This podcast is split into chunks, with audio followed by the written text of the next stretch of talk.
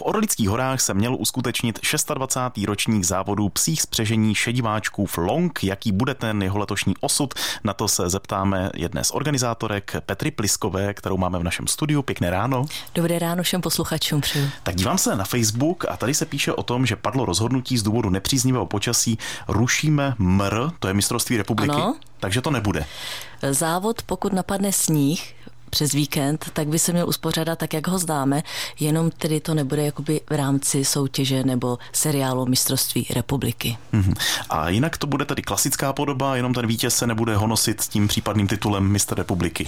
tak se to dá přesně říci, bylo to prostě vítěz závodu šidiváčku Flonka, to si myslím, že samo o sobě je obrovský, obrovský úspěch.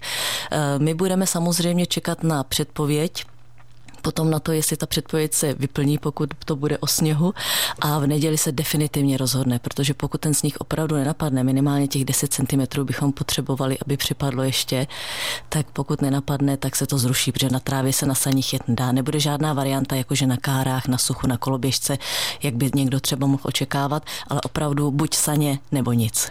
No, like si možná řekne, tak teď bude přece sněžit o víkendu, tak by to stihli udělat. Proč, mm-hmm. proč se teda neuskuteční to mistrovství republiky? Proč jste se museli rozhodnout už včera? Tak samozřejmě, pokud eh, chceme dělat nějaký závod na takové vysoké úrovni, tak jako v každém sportu, tak i v mašingu jsou určitá pravidla, to znamená nějaké soutěžní a závodní řády, které je potřeba dodržovat. A samozřejmě my bychom tomu asi nedostáli, pokud bychom řekli závodníkům den před závodem, že se nekoná nebo koná. Jsou to nějaká prostě pravidla a samozřejmě jsme se museli rozhodnout včas, protože taky známe eh, hodně jakoby přihlášených z více evropských států, dokonce ze 12 na startovních listinách z Francie, Lotyšska, z takhle zálenějších míst, Itálie.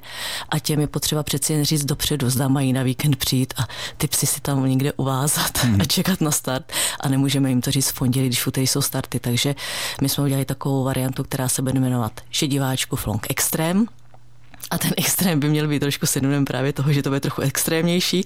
A jedno z těch extrémních věcí je právě to rozhodnutí na poslední chvíli, zda bude, nebude, přijedu, nepřijedu, bude se konat, napadne, napadne. Je to neuvěřitelné, jako je neobvyklé, ale půjdeme do toho, protože my věříme, že to opravdu dopadne a doufáme, že budeme moci ten závod opravdu uspořádat tak, jako tradičně známe, úplně se vším všudy, jenom to nebude mistrovství republiky. Ale asi ten letošní ročník si budete pamatovat, nevím, jestli to je v historii poprvé, že takto se čeká, jestli napadne, nenapadne. Byly nějaké problémy někdy s počasím? Tak problémy už samozřejmě během těch eh, let byly.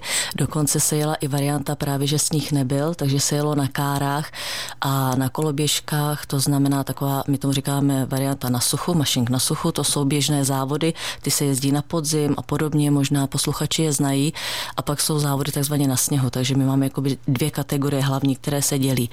Ale ten šediváčku flonk eh, se, když bych to řekla laicky, neosvědčil na těch kárách, ono je to přece nebezpečné, protože v zimě v lednu ty kaluže, přes které se třeba jezdí uh, různé přimrzlé plotny někde, tak je to velmi nebezpečné a to opravdu na těch kárách, kobiškách se zvládá velice těžko. A zamrzají třeba ty brzdy, že jo, na saních to nezamrzne a podobně. Takže technické problémy, ale hlavně ty bezpečnostní nás nutí do toho, aby se to buď konalo na sněhu nebo vůbec. Ještě se vrátím k tomu Facebooku. Lidé tady píší, většinou jsou takový nadšenci, že by chtěli mm. závodit, chtěli by se zapojit, takže asi z vaší zkušenosti plyne, že spousta lidí přece jenom pojede, když ten sníh tady bude, bez ohledu na to, že to nebude to mistrovství republiky. Tak je to samozřejmě odhad skleněnou kouli tady nemám, ale doufám, že když, nebo my doufáme všichni pořadatelský samozřejmě tým, že tím, že už byli všichni připraveni, dovolenou nahlášení, pejsky natrénovány měli, tak eh, že prostě čekají opravdu do té neděle a tam se to buď rozhodne, jestli zbalí ty své pejsky a všechny věci k tomu potřebné saně a vyrazí směr Dešného Orlické horách, nebo prostě zůstanou doma, budou dál trénovat a budou čekat na další závod, půjdou do práce a mm. půjde život tak, jak mají dál. A to samozřejmě platí i o dobrovolnících, pořadatelích, protože i ti samozřejmě čekají do poslední chvíle, zda jít do práce v pondělí, anebo se zbalit na hory. Zálohy na startovné se převádí na další rok 2024, no. takže kdo opravdu nechce, tak toho nebudete nějak nutit, aby závodil. Ne, ne, samozřejmě, ba naopak, měl by přijet jenom ten, kdo opravdu srdcově to chce, protože to sice bude závod, není to to mistrovství republiky, takže každý, kdo nepřijede a je na startovní listě, má zaplacenou zálohu nebo startovné, tak samozřejmě mu to platí na příští rok a to místo v té startovací listině mu držíme. A ten, kdo přijede letos, to bude mít jako tento závod navíc. Hmm.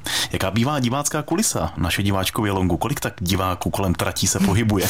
také odhad, také neřeknu. tak samozřejmě nejvíc lidí je určitě na startech a při dojezdech. To znamená v místech, kde se kumuluje trošičku víc těch pejsků, kde přeci jen nějaký ten ruch, kde to běží trošičku tak jako atraktivnic pro toho diváka, ale samozřejmě podle, podle mě tak jeden z největších zážitků je opravdu si vyšlapat někde na ty vrcholky hor, eh, do těch zasněžených krásných míst, eh, plání a krásných vlastně lesních takových zasněžených eh, krajinek, tam si počkat pěkně u kraje někde a on se vždycky někdo ukáže, že projede okolo. Oni mají někdy mezi sebou mezery opravdu nejenom v minutách, v desítkách minut, někdy i v hodinách, takže někdy je to čekání dlouhé, ale když je štěstí, tak jich za hodinu můžete vidět třeba i 15. Český rozhlas Pardubice, přejeme vám pěkný den, ať už jste kdekoliv, jsme moc rádi, že posloucháte povídání, které se týká letošního závodu šediváčků Flong, který bude ve speciální podobě. Máme tady ve studiu Petru Pliskovou, zástupkyni organizátorů a s ní si povídáme o tom letošním závodě. Zmínili jsme už i diváky, tak napadá mě, jestli psy a závodníci vnímají to publikum a jestli jim to pomáhá, nebo naopak některé psy by to mohlo trochu třeba i znervozňovat. Jak to je s tou kulisou? Já si myslím, že pokud se nikdo nebude plést do tratě a nebude nějak jakoby, eh, se chovat nepřístojně takovým závodům a opravdu bude u kraje nebo kousek i od kraje stát a dívat se, tak naopak to samozřejmě všechny závodníky a myslím si, že i pejskům to nevadí a závodníky to určitě povzbudí, že tam jsou ti lidé, kteří se můžou ukázat. Eh, primárně ten závod ale není o tom, že by někdo tam chtěl ty davy a že by vlastně ten závod byl o tom, eh, jako jsou třeba olympijské hry někde v kotli, že tam je spousta lidí a oni ti mašeři prostě mají ten sport rádi právě proto, že jdou po těch pláních s těmi svými pejsky, že jsou tam sami, takže ono je to taky samozřejmě oboustranné a samozřejmě to záleží jak kdo, ale určitě svým způsobem třeba na těch startech nebo na, v tom cíli určitě povzbudí mnohem víc. Mm-hmm. Jako byli bychom rádi, aby ti, kdo se přijdou podívat, nebrali sebou ty pejsky, protože ti teda naopak ruší opravdu. Jo, hlavně ty psy, protože oni, když tam jedou pětietapový závod, mají v packách 300 km za pět dní, spí v noci na sněhu všichni.